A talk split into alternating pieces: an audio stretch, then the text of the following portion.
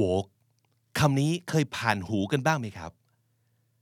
ถ้าไม่ใช่คำนี้โดดๆ บางทีมันอาจจะไปอยู่กับคำอื่นๆ เช่น stay woke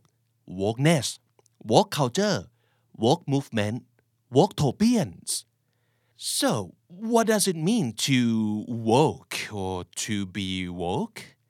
isn't it supposed to be wake or woken and does it have anything to do with us at all เราต้องรู้ไหม เราต้อง woke ไหมทำไมมีคนเถียงเรื่องคำนี้กันเยอะจัง และสรุปคำนี้ดีหรือคำนี้ไม่ดีกันแน่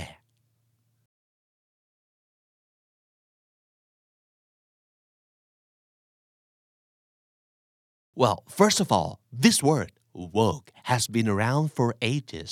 as the past participle of the verb wake. Wake, woke, woken. ซึ่งแปลว่า ลุกใครสักคนให้ตื่น เช่น wake me up before you go okay she woke me up at 5 this morning แต่ภาษาก็ดิ้นไปเรื่อย woke จากที่เคยเป็นรูปอดีตของคำกริยา ไปไปมามากลายเป็นคำวิเศษเฉย ประโยค I am woke ที่เคยผิดไวยากรณ์ ตอนนี้ก็เลยไม่ผิดอีกต่อไป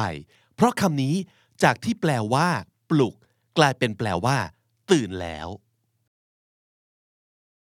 แต่ตื่นแล้วในที่นี้ไม่ได้หมายถึงแค่ตื่นนอนอีกต่อไปเช่นกัน แต่มันแปลว่า ตื่นจากการหลับไหลไม่รู้เรื่อง ในเรื่องที่ควรจะรู้เรื่อง และเรื่องที่ว่านี้ก็คือ ประเด็นต่างๆ ทางสังคม so woke nowadays refers to being aware in a political or cultural sense It describes someone who has woken up to issues of social injustice as opposed to being ignorant ปัจจุบันเลยจะเห็นเขาใช้พูดกันแบบนี้ว่า we have to stay woke hashtag stay woke เราต้องคอยตื่นรู้และตาสว่างกับเรื่องต่างๆ ในสังคมนะ ignorant ไม่ได้แล้วนะ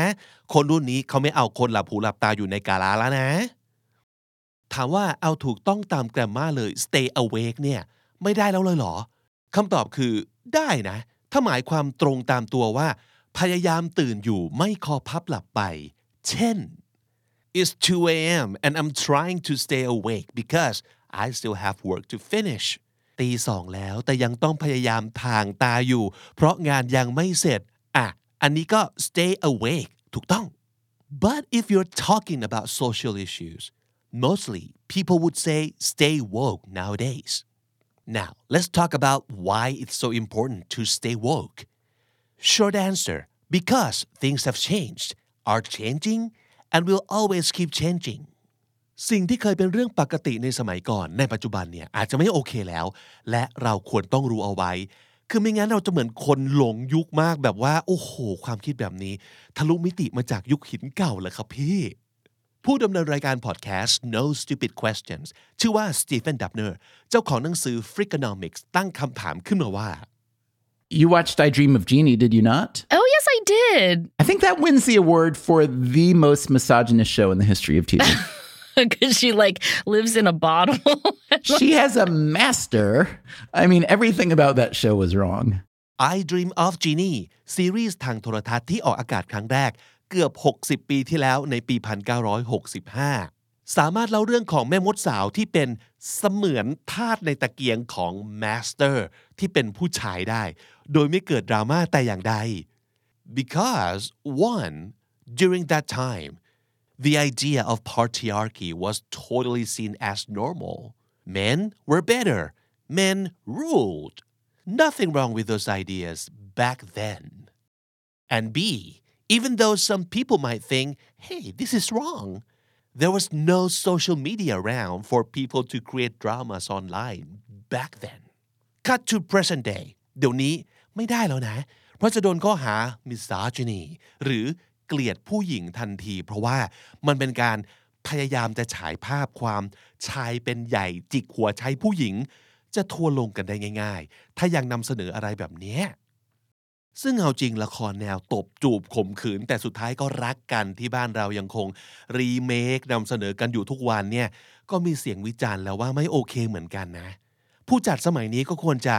โวกแล้วก็กำจัดพล็อตเรื่องที่ไม่สอดคล้องกับบริบทของสังคมโลกปัจจุบันนี้ทิ้งไปได้แล้ว หรือแม้แต่เรื่องที่ใกล้ตัวมากๆ อย่างเช่นการทักกันแซวกัน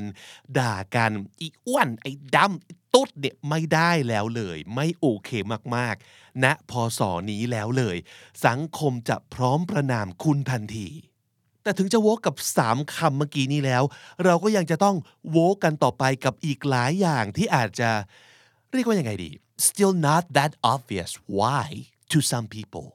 เช่นการทักกันว่า ยังไม่แต่งงานอีกเหรอเนี่ย หรือว่า นี่เมื่อไหร่จะมีลูกเหรอ เหล่านี้หลาย ๆ คนอาจจะต้องมาโวกกันใหม่อีกแล้วนะว่าทำไมการทักแบบนี้มันถึงไม่ใช่สิ่งที่โอเคแล้ว หรือการบุ่มบ่ามไปเรียก LGBTQ เพศชายทุกคนว่าเจเนี่ยอะอะ no that would be too presumptuous or over familiar which is of course not okay in today's social context so it's safe to say that whatever people might think as not big of a deal in the past could be such a big deal in this day and age and if you're not in sync with what society is okay or not okay with คุณก็จะตกขบวนทางสังคมได้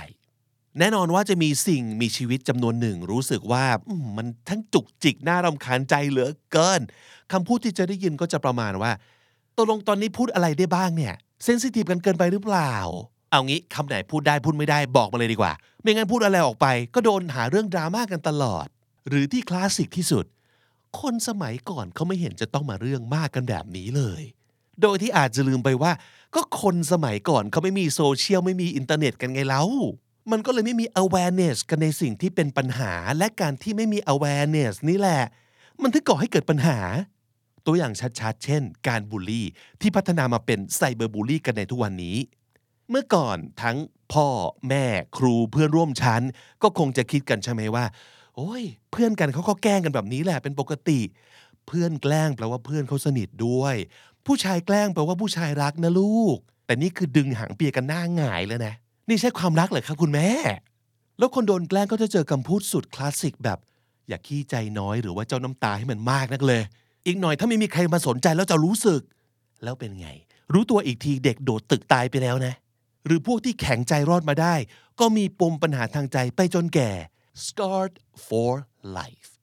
and if we don't want the history and the tragedy like this to keep repeating itself we need to know better we need to stay woke another good example the pronoun they them ทุกวันนี้มนุษย์เข้าใจกันมากขึ้นจากการศึกษาและเรียนรู้กันแล้วว่า คนเราเนี่ยมันไม่ได้ง่าย ๆ แค่ผู้ชายผู้หญิงจบ แต่คนเราซับซ้อนยิ่งกว่านั้น sexual orientation is one thing gender is another and there's other things too and all could be very complex just like the way humans are now we know that non-binary is totally a thing and for lack of better terms at the moment those people choose to use they, them, their, theirs, which serve better as the pronouns of the non binary people. We are living in a society that has changed a lot from not even a long time ago, but maybe five years ago. And if we want to stay relevant, you might want to stay woke. โดยเฉพาะอย่างยิ่งใครที่ต้องเกี่ยวข้องกับ Gen 4 คนเจนใหม่เนี้ยตื่นตัวกันเป็นพิเศษกับความโอเค และไม่โอเค ใด ๆ ในสังคม ไม่ว่าจะเป็นเรื่อง เพศ ชาติพันธุ์ ศาสนา การเมือง อะไรก็ตามที่เป็นความไม่เท่าเทียมความไม่เป็นธรรม นี่เป็นเรื่องใหญ่สำหรับคนเจนใหม่ แบรนด์ไหนได้แต่ทำสินค้าออกมาขาย แต่ทำร้ายโลกในขั้นตอนการผลิต เขาก็ไม่อุดหนุนนะ องค์กรไหนใหญ่โตร่ำรวย แต่ไม่ให้โอกาสเติบโตอย่างเท่าเทียมกับพนักงานที่มีความหลากหลายเนี่ยเขาก็ไม่อยากทำงานด้วยนะ อาชีพทำคอนเทนต์ยิ่งสำคัญ ทุกสิ่งที่คุณพูดและนำเสนอสามารถสะท้อนความคิด สะท้อนทัศนคติของคุณได้ง่ายมาก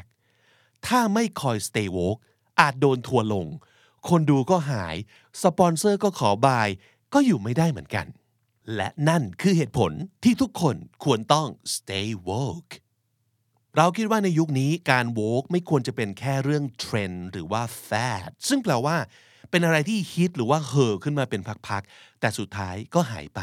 แต่ควรจะต้องทำให้การโวกเป็นเรื่องปกติ หรือเป็นนิสัย เหมือนกับที่ก่อนหน้านี้คนเริ่มเก็ตแล้วว่า อืมเอมพัตตีมันสำคัญในสังคมจริง ๆ นะ หรือว่ายุคโควิดมันทำให้เห็นแล้วว่า เราจะเอาแต่ใช้เท่าที่เราเคยรู้ไม่ได้อีกต่อไป แต่เราต้องเติมความรู้เติมทักษะใหม่ ๆ ให้ตัวเองด้วย และต้องทำสิ่งนี้ตลอดไปเลยนะ นี่ไง เห็นไหม lifelong learning is not just a trend or a fad either but rather something you need to internalize if you want to stay relevant be a part of the society or just be a decent human being in today's world it's a good idea to stay woke it has become a must now เหมือนกับการที่มี Wi-Fi ให้แขกหรือว่าลูกค้าใช้เนี่ย ในสมัยก่อนนู้นอาจจะถือว่าเป็นบริการพิเศษของโรงแรมหรือว่าร้านกาแฟ แต่สมัยนี้คือไม่มีไม่ได้แล้วนะ ที่ไหนไม่มีคนไม่เลือกแล้วนะ เพราะว่าการมีเน็ตเนี่ยมันเท่ากับมีน้ำมีไฟมีแอร์ให้ใช้แล้ว มันกลายเป็นมาตรฐานใหม่ไปแล้ว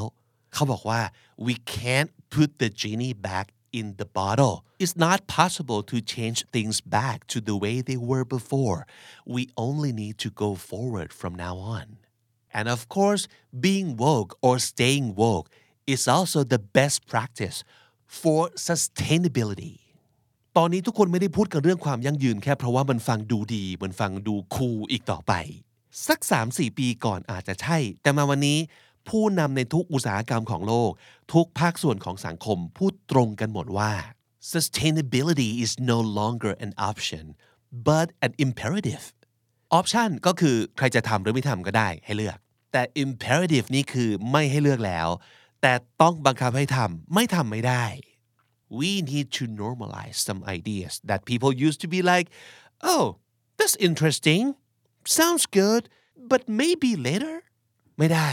ทุกคนต้องมีความคิดว่าไม่พออีกต่อไปแล้วกับแค่การทิ้งขยะให้ลงถัง แต่ยังต้องให้การทิ้งแบบแยกขยะเนี่ยกลายเป็นสิ่งที่ต้องปฏิบัติกันเป็นปกติด้วย เหมือนที่ตอนนี้ทุกคนพกถุงผ้ากันเป็นนิสัยเพื่อลดการใช้ถุงพลาสติก ซึ่งอันนี้คือเป็นสิ่งที่คนเราเริ่มทำกันไปแล้ว แต่ก็ยังมีบางปัญหาที่ยังต้องใช้เวลาในการแก้กันต่อไป เป็นกรณีที่ยังเรียกได้ว่า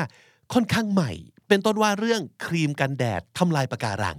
Apparently some sunscreen could damage the coral reefs and it has never been our habit to check for the environmentally destructive or harmful substance by reading the label and looking for the word like reef safe when we shop for sunscreen right แต่ว่าเนี่ยเนี่ยเนี่ยเนี่ยเนี่ยสิ่งเหล่านี้ ถ้าเราไม่ฝึกเป็นนิสัยให้กลายเป็นคน stay woke by nature แล้วเนี่ย เราก็คงจะไม่ใส่ใจอะไรเลย ไม่หาข้อมูล ไม่คิดว่าเกี่ยวข้องอะไรกับเรา